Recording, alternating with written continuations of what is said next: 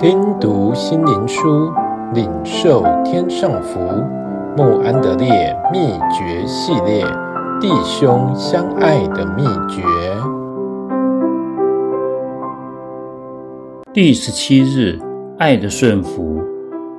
你们若爱我，就必遵我的命令。约翰福音四章十五节。父神忠心对子的爱是奇妙而永久，所有属于父神的。子都有权享用，子也以相同的爱来报答父神，并且遵守他的旨意，在他的爱里屈膝敬拜。基督对我们也是有着同样的大爱，他为我们牺牲一切，以至于用死做我们的赎罪，因此他有权要求我们爱他，遵守他的命令。请读十四章第十五、二十一、二十三等节经文。看看主如何三次重复这个要求，而十五章第七、十、十四等节经文一再提到遵守这个要求的应许。你若爱我，就必守我的命令。这个教训之所以不发生效力，是因为基督徒说：“谈何容易？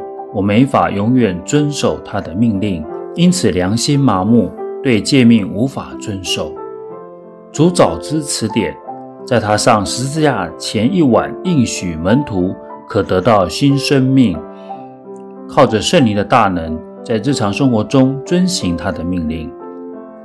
你可能会问：人一旦犯罪，天然性情会变成怎样？人若一直保有犯罪的身体，那在我肉体里面亦无良善。但圣灵以神的大能运行在我们身上，就能得到上头来的能力。